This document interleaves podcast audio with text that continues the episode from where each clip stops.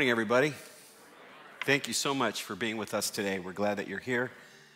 Uh, my name's Ray, one of the pastors here at Calvary, and it's just a joy to have you with us. So I use the word joy. I'm just curious, how many of you are enjoying the series Defiant Joy? About 30, 40%. That's, uh, I was hoping for more. if just one, I guess, but anyway. I just got back from. Uh, flew in yesterday for my mom's memorial. And so I'm going to ask you forbearance. If one, I mess up, just be patient with me. And two, if I didn't make any sense, just ask the Holy Spirit to give you the interpretation. and so, anyway,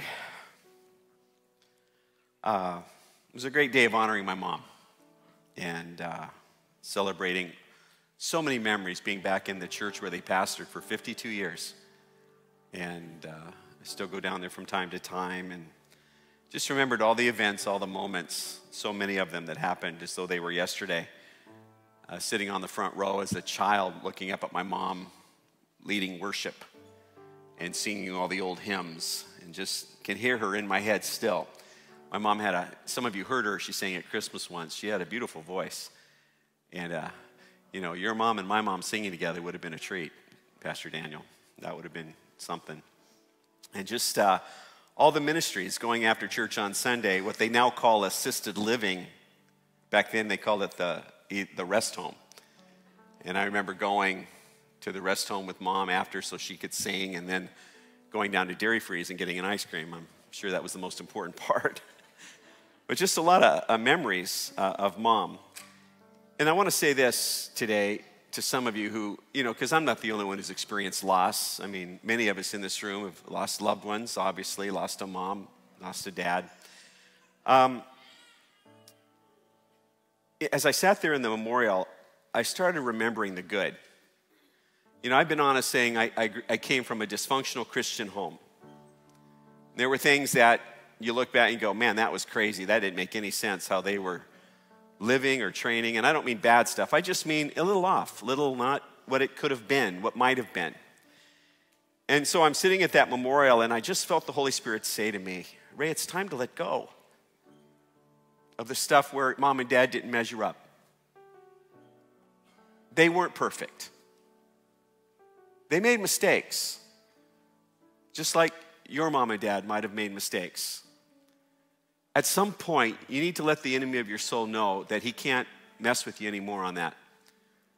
That you're going to look for the good, that you're going to find the good, that you're going to hold on to those good memories and, and let the others. And I'm not saying hide them. If you need counseling on them, I mean, for God knows my, my three girls are going to be in counseling for the next 30 years. I mean, deal with it. But don't let it determine your future. Don't let it run your life. My mom and dad did the best they could growing up in the culture they grew up in. They did their best. My dad, my dad's family, they were sharecroppers. My dad didn't, my dad lived had an outhouse until he was 10 years old. Had one, one light in their house, and they ran it from the pole outside. How many know that'll influence how you see the world? My mom lived in, I don't know, 19 different places. Let's remember the good. Let's celebrate them for who they are, not how we wanted them to be. Does that make sense? So that wasn't the message, but it's, I think, important today.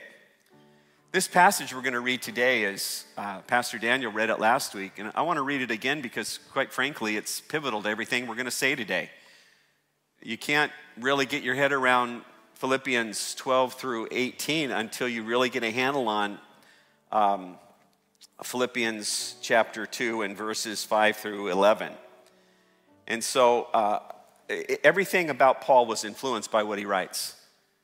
And he encapsulates, at least for me, the power and the beauty of what Jesus Christ has done and who Jesus is and, and what Jesus accomplished for me and for us together, we together. And so, you know, I know some of you feel like we're kind of like a Catholic church, you're up and down all the time, but I'm going to ask you to stand one more time. And as we read last week, and we'll read this week, and maybe you ought to pick this up every week, I don't know. The Apostle Paul in Philippians wrote this Have this mind among yourselves, which is yours in Christ Jesus, who, though he was in the form of God, did not count equality with God a thing to be grasped, but emptied himself by taking the form of a servant, being born in the likeness of men. And being found in human form, he humbled himself by becoming obedient to the point of death, even death on a cross. Therefore, God has exalted, highly exalted him, and bestowed on him the name that is above every name, above every name, so that the name of Jesus, every knee should bow in heaven and on earth and under the earth, and every tongue confess that Jesus Christ is Lord to the glory of God the Father. Lord, let your word touch us deeply today in Christ's name. Amen. You may be seated. And so, based on, on those verses, those preceding verses, we now come to verse 12. And it starts with this word. It starts with therefore. And if you've been in church any length of time, you know that when you hear the word therefore, you go to the preceding verses. You read what's been said before so that this verse will make sense. So, Paul has just talked about who Jesus is, and he said, because of who Jesus is and what Jesus has accomplished and how Jesus lived, therefore, because of that, he said these words Therefore, my beloved, as you have always obeyed, so now, not only in my presence, but much more in my absence, work out your own salvation with fear and trembling. In other words, because of all the things that Jesus accomplished, because of all the things that Jesus did, the humility of Christ becoming flesh and blood, the obedience of Christ to the plan of God to die on the cross, because he has a name that is above every name because he is exalted on heaven and uh, on earth and under the earth, because everyone is going to bow their knee, because every tongue will confess that Jesus Christ is Lord. Uh, because of all these things, there must be a response on those who have heard the message. There must be a response. We can, we can no longer just give simple mental assent or acknowledge these truths, but it must do something within us. It must move us to some form of action in our lives it must move us. Paul encourages us that because of what Jesus did in his example, we, we walk in obedience. We, we take the words, the teachings of, of, of Jesus and of Scripture, and we internalize them and we make them a part of ourselves. He said, Walk in obedience, do that which is right because Jesus is Lord of all. Follow the teachings of Jesus because Jesus has become our supreme example. That word obey not only means to do the things that you're supposed to, but it also means it carries with it the tone of listening. He says, don't just obey for a season, obey for the rest of your life. Listen to what God has to say. Continue to hear the voice of God. Continue to listen. Be obedient. Do what God asks. Avoid the things that hinder. Not because we want to check off the box. I had a kid in one of my Colossians 2 7 series. He loved to do all the stuff so he could check the box. I memorized this. I, I, I had my devotion. I mean, his, his back of the 2 7 book was a workbook. Check marks everywhere. Check marks everywhere. And yet, at some point, he failed to internalize what he was reading. Does that make sense to y'all? It's not enough to just check off the box, it's to let God have his perfect work within all of us. Paul said, and he writes these words work out your own salvation with fear and trembling. Paul's saying, based on the preceding verses of Christ's humility, there should be almost a visceral response, an emotional, physical response to what Jesus has done. It, it's not merely academic or intellectual assent, it's everything within us being moved. Some of you will remember this, some of you won't, some of you will deny it, but Young Life used to run haunted houses years and years ago. And, and they were scary. It was a fundraiser for them, and, and, and it, they were a lot of fun say, oh no, Pastor A's, they were fun. Uh, me and my whole baseball team, we went and man, it was a crack up. We were scared to death. Jack Sampson was crawling around trying to find a way under the tent leg so he could get out. I mean, it was, it was, it was hilarious. It was, it was something. It, it scared us to no end, and we knew it was fake. But there was that emotional response. How many know what I'm talking about? It, it was just scary it, it, we, we, were, we were fearful and trembling. there was an emotional response. Well, in kind of sort of the same way, when you stop and consider what Jesus Christ has done for you, he came and he took human form. He humbled himself and became like you and me, and he, he allowed himself to be crucified on a cross. the crown of thorns, the scourging that we just sang about, the whip, the lash, and all of these different things. At some point, it's got to move you. If you can get through all these songs and not be touched viscerally, physically, or emotionally, if there have to be moments where you, you, you have to lift your hands because you cannot not lift your hands. There have to be moments where where tears well up, there have to be those moments where you sense and you are moved by the sacrifice and the humility and the love and the grace of, of God in Jesus Christ. It has to move us. It has to have something of this is a divine event and I cannot ignore it. I cannot simply pass by. It cannot be superficial. It must be the event. When my kids were born, that was a big deal. All three of them, it was a big deal. When, I, when Mary and I said I, I do, that was a big deal. But there is no bigger deal, no bigger deal than when he died on the cross for me. No bigger deal. It is not an event, it is the event that changes me and, and, and saves me and redeems me and reconciles me and makes me who I cannot be in my own strength. It is in His strength because He died, He rose again. His Spirit lives within me, and one day He's coming back. These are the truths that should move us. These people can go and not feel.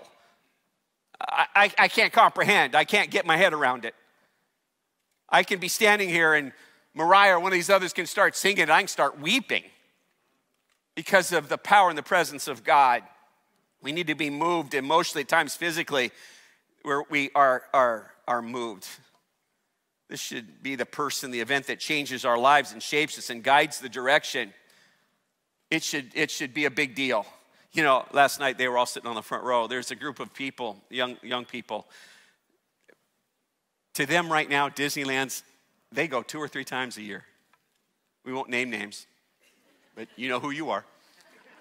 And, you know, and some of them work in our office, and I just, I love talking to them. They've got all the buttons, you know, you can go collect the buttons, and they've got, some of them have over 29 different kinds of ears, and, and I'm thinking, wow, when I was growing up, how many kinds of ears were there? Just one. You were lucky if you got your name on it but they know how to use the technology at Disneyland. I mean, that's amazing now to get where you want to go, to order food, everything. And uh, I used to feel that way. When I was growing up, my mom used to take me and my brother to Disneyland. We lived 10 minutes away. And whenever someone, I, I loved it when visitors came to visit my mom and dad who were pastors. Mom said, Well, let, let's take you over to Disneyland. And I'm thinking, Yes. yes. I mean, Tom Sawyer's Island, back before they shut up all the caves so there wasn't any stuff going on. You know, Country Bear Jamboree, anybody? I'm sorry. Pirates of the Caribbean, when that first came out, oh my goodness. My favorite ride, Peter Pan. One time I wrote it by myself, and the guy who pushes the button to send you on your way, he said, You know, sometimes we just never grow up. I said, That's right, pal. Got that right. How many remember the, the, the ticket books? Anyone go back that far? Yeah, we do. The e ticket, the coveted e ticket that got you on the Matterhorn. This has nothing to do to the message. I'm just having fun. One time you could pay money at these little kiosks. We went on it six times. We scrounged up every dime we could find and went on it six times, the Matterhorn. I went on it this last time with my grandsons, about tore me apart, threw me all over. My back was out of joint for a week. You know, I used to feel just like these, those young people on the front row, and I don't feel that way anymore. One, because it just costs so much the costs of Disneyland are out of sight, out of control. That's just me. Hope you're hearing this, Iger. Out of control. And then the crowds. The only place I like a crowd is in church. And there are far too many open seats here today. I want something done about it. And then, Lord, you have to park in another county. I mean, when you have to take a bus from your parking stall to get to where you're going at Disneyland. I, I, I, I, I, I just can't get my head around that. My enthusiasm is diminished. My enthusiasm, I, I it doesn't mean what it, like the, these young people, they're just all over it. For me, not so much. I think my point in telling you that was, you know, sometimes if you're not careful, if I'm not careful, that event that I just shared about can, can diminish itself in our lives. Now, that's the wrong way to say it. We can diminish diminish it in our lives.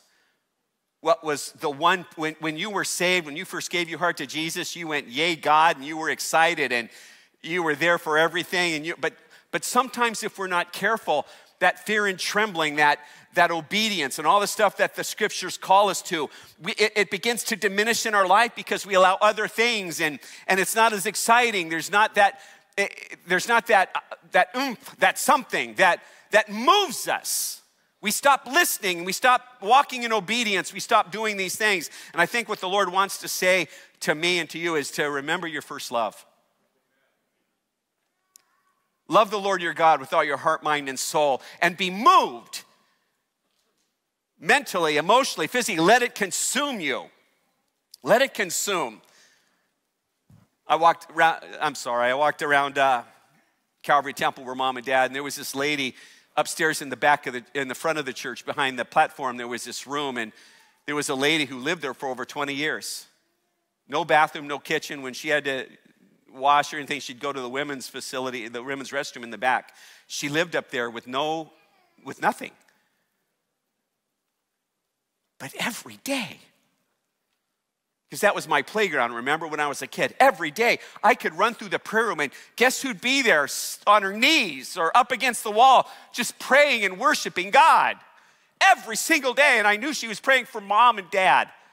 I knew she was praying for me. The zeal and the fervor of this woman in her 60s, 70s, and 80 would never die, would never diminish because she was consumed by the event. She was consumed by Jesus. And her love flowed from him to him out to me because I knew when I gotten older, we said sister and brother back then, Sister Reynolds was praying for me. She was praying for me. And so when I hear the words of Paul, it's saying, Be consumed. Let it touch you every which way, that this is the event of your life. Our love and obedience to Jesus should never diminish, but he should continue to excite and amaze and overwhelm and, and something within us crave and desire to live for him those moments when you cannot but as i've already said but raise your hand you can't help thinking what would jesus do that when others say do the wrong thing you do the right thing because you are consumed and constrained by Jesus Christ. Be so moved by the things that break the heart of God that it breaks your heart.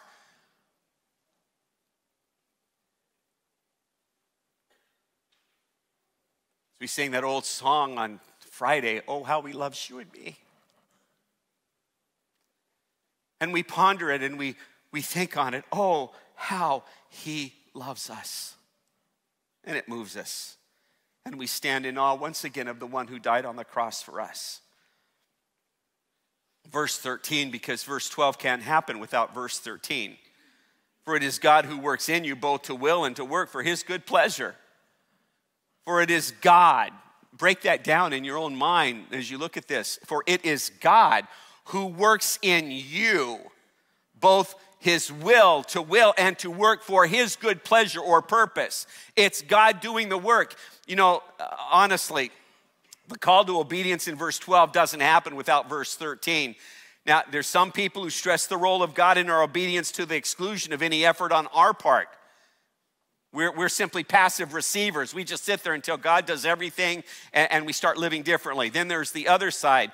Uh, they stress self effort. We strive and we work to keep our salvation at the expense of any reliance upon God. And guess what? They're both wrong. It's not an either or. Jesus said in John 15, 4 and 5, He said this Abide in me, and I in you. As a branch cannot bear fruit by itself unless it abides in the vine, neither can you unless you abide in me. I'm the vine, you are the branches. Whoever abides in me, and I in him, he, he it is that bears much fruit, for apart from me, you can do nothing. Our lives are to bear fruit If nothing else, the fruit of the Spirit love, joy, peace, patience, kindness, goodness, faithfulness, and self control. And we are asked to fulfill His purpose in our lives for His good pleasure. But to be honest with you, friend, there's not a one of us in this room that has the power to do that. We just can't. On my best day, on Billy Graham's best day, we don't have what it takes. We can't do it.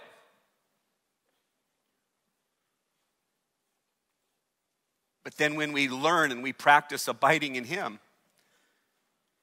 if Jesus is the vine and we are the branches, how many know that old kids song? I won't sing it. But when Jesus is the vine, no, I'm kidding. And He is, and we are the branches. I in Him and He in me. Here, here's, what, here's how I interpreted that, at least for me, and, and this works for you fine, but here's, here's what I wrote for me. The role of the Holy Spirit the role of the Holy Spirit is to align our lives with the person and teachings of Jesus. Our role is to place ourselves in a position to receive His work in us. Through worship, prayer, reflection, solitude, scripture reading, service, study, sharing our story, and community, we allow space for the Spirit of the living God to work in our lives, and thus we become more obedient, fulfilling God's purposes to His good pleasure. What do you guys think? Does that make sense? We make ourselves available to what God wants to do because I can't do it in my own strength. I need the Holy Spirit of God living in me to accomplish these things. But my role is to say, Here I am, Jesus, do whatever you want with me. Have your way in me. It's a partnership, it's, a, it, it's making yourself available to the work of God. And I'm gonna, on a tangent, if you're too busy, to not do some of the things that we mentioned, that very long run on sentence. If you're not if you're not making yourself, if I'm not making myself available, then don't expect to lead the obedient life. If I'm not allowing the Holy Spirit of the, uh, of the Lord to, to work within me as I open myself up to what He might be speaking through worship or through a Bible study, through deep dive, through rooted, through my own journaling or whatever, if I don't open myself, I cannot live in fear and trembling of what God has done for me. Then he goes on, he said, he said these words. Okay, now it gets practical. Are you ready? It's 945. Mark that down in your somewhere. Do all things without grumbling or disputing. Some of you are saying, Well, I'm out. Do all things without grumbling or disputing, that you may be blameless and innocent, children of God without blemish in the midst of a crooked and twisted generation. Another translation, a wicked or perverse generation, among whom you shine as lights in the world, holding fast to the word of life. Now, when I looked at this, I, I wanted to do it backwards. Is it okay if we work th- through this backwards? Oh, good, because that's what I got in my notes hold fast to the word of life. Let's start there. Let's start with the result, if you will. Hold fast to the word of, of, life, the words and life of Jesus, the, the scriptures. Hold fast to the teachings, to the admonitions, to the commandments of, of Scripture and, and of Jesus. Walk in obedience to the Word of God. What God has done for us is at the center of our lives. We hold fast. We allow God to work in us both to will and to work for His good pleasure. Well, based on that, what are we supposed to do? What's the next part there? We're to shine as lights in the world. There's something about you and I because of our obedience and our character and our integrity and living life in the spirit of the living God. We, we become lights that shine in the darkness. There's something that happens out there in the world because we are shining, not because of who we are. Oh, for oh Lord, help us. But because of who He is and Christ lives in me. I'm abiding in him and he's abiding in me. And because we're doing that, out there, things are beginning to happen. It, it, denotes that, that idea of sharing our faith, not by what we say as much as by how we live. And, and, and through living, we earn the right to, to say into people's lives. Shine as lights in the world today. We are to shine as lights in the darkness, not by our preaching, but by our character. We live differently, not weirdly. Everyone catch that? We live differently, not weird. They know we are followers of Jesus by the fruit of our lives. Where do we do this? Where do we do this? In the midst of a crooked and perverse or twisted generation. That word crooked means radically bent and, and distorted, twisted. That means taking the word of God and twisting it for your own ends. Good thing we've never done that. Twisting it and, and massaging it to make it say what we want it to say instead of what it says. Where do we do this? In a world out there that rejects the truth of God, that rejects character and righteousness and all of these things. He says, Go out there and in a twisted, crooked, and perverse generation that calls down, up, and up, down, yes, no, and no, yes, eh, that, that couldn't recognize the truth and the righteousness of God eh, on any, on any occasion. Go out there and be points of light. Go out there and be my witnesses into all the world by how we live today in, in a crooked and twisted generation. Where do we start? And here it gets rough. He said, Do all things without grumbling or disputing, children of God without blemish. How about I just wrap this part up and say we got a lot of work to do? If grumbling is an emotional response, and, and let's be honest, because of selfishness, because of pride, because of our humanity, we love to grumble, don't we? Just, just nod back at me. You know I'm right. We love to grumble. It's an emotional response because we're not getting what we want, so what do we do? We, thank you, sir. We grumble. we grumble, and we're good at it. But that's not all we do. If grumbling is the emotional, what's the other word there? I'll, I'll look it up here in a minute. Oh, disputing, thank you. If grumbling's the emotional response, disputing is the intellectual response. We dispute truth. We argue with God's truth. God says, do this, don't do this. But what do we do? Well, now wait a minute, God. I mean, we if if you know we get on Adam uh, Adam and Eve uh, when the serpent said, God, did you really say? We do the same thing. Now, wait a minute, God, did you really say, Yes, I did? But we want to dispute, we want to argue. How many are good arguers here? Yeah, let's just all lift our hands and call it good. We dispute, we argue. We want to argue with God in His Word. We want to argue with the teachings of Jesus. We want to massage them into something that is palatable. Is that a word? Yeah, palatable so that we can live not within his context, but within ours. To live within our will instead of his will.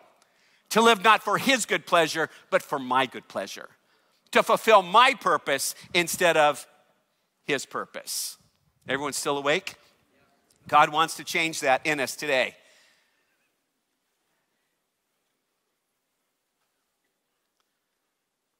Then he said these words, because we could camp on that for a long time. And then I will be able, this is Paul. Paul's getting a little, he's coming into it now. He said these words, and then I will be able to boast on the day of Christ that I did not run or labor in vain. But even if I'm being poured out like a drink offering on the sacrifice and service coming from your faith, I am glad and I rejoice with all of you. So too, you should be glad and rejoice. You know, at this point in Paul's life, he has no idea if he's going to get out of that Roman prison or not. He just doesn't know. He doesn't know if he's going to live or die because it's up to others right now. And he said these words. He says, Hey, you know, you Philippians, I want you to know I, I rejoice in your sacrifice and service. He almost, he, I'm paraphrasing here. He says, I just want you to know I'm humbly proud of you. I'm humbly proud of your actions and your heart and your passion and, and your purpose. I rejoice. I'm humbly proud. Paul says, Because of you, when I stand before the Lord, I will be able to boast. And what's interesting, He's not boasting about himself. Who's he boasting about? Hey, Lord, you see those Philippians down there? See those guys? They were obedient even when it wasn't convenient. They were purposeful in a world that lacks purpose. They lived for your pleasure instead of their own.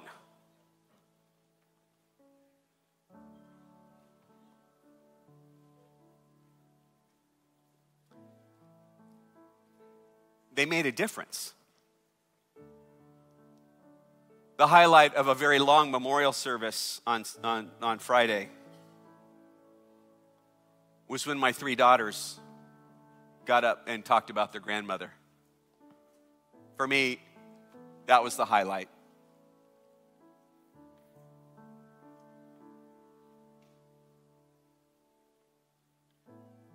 I'm not sure how much I have to boast about, but when I look at those three girls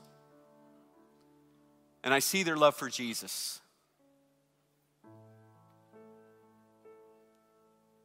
and their love for, for people.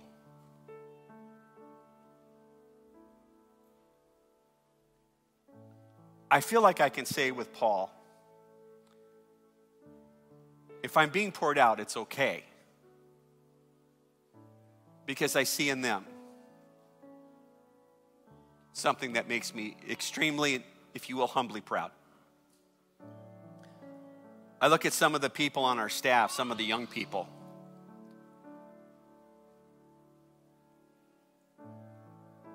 And I understand the words of Paul.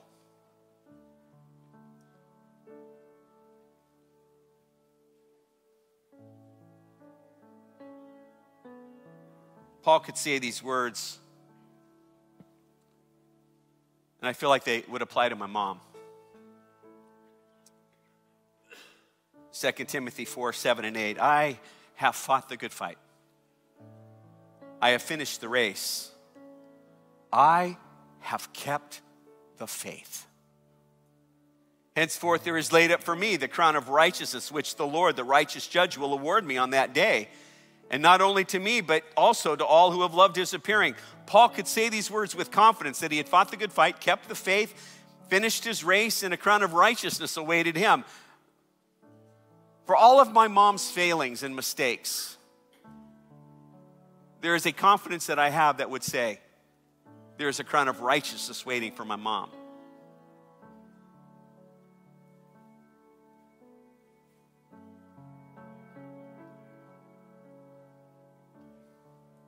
I look back and too much of my life was spent in, man, if mom and dad would have done this differently. If dad would have been more like Jack Hayford. If my mom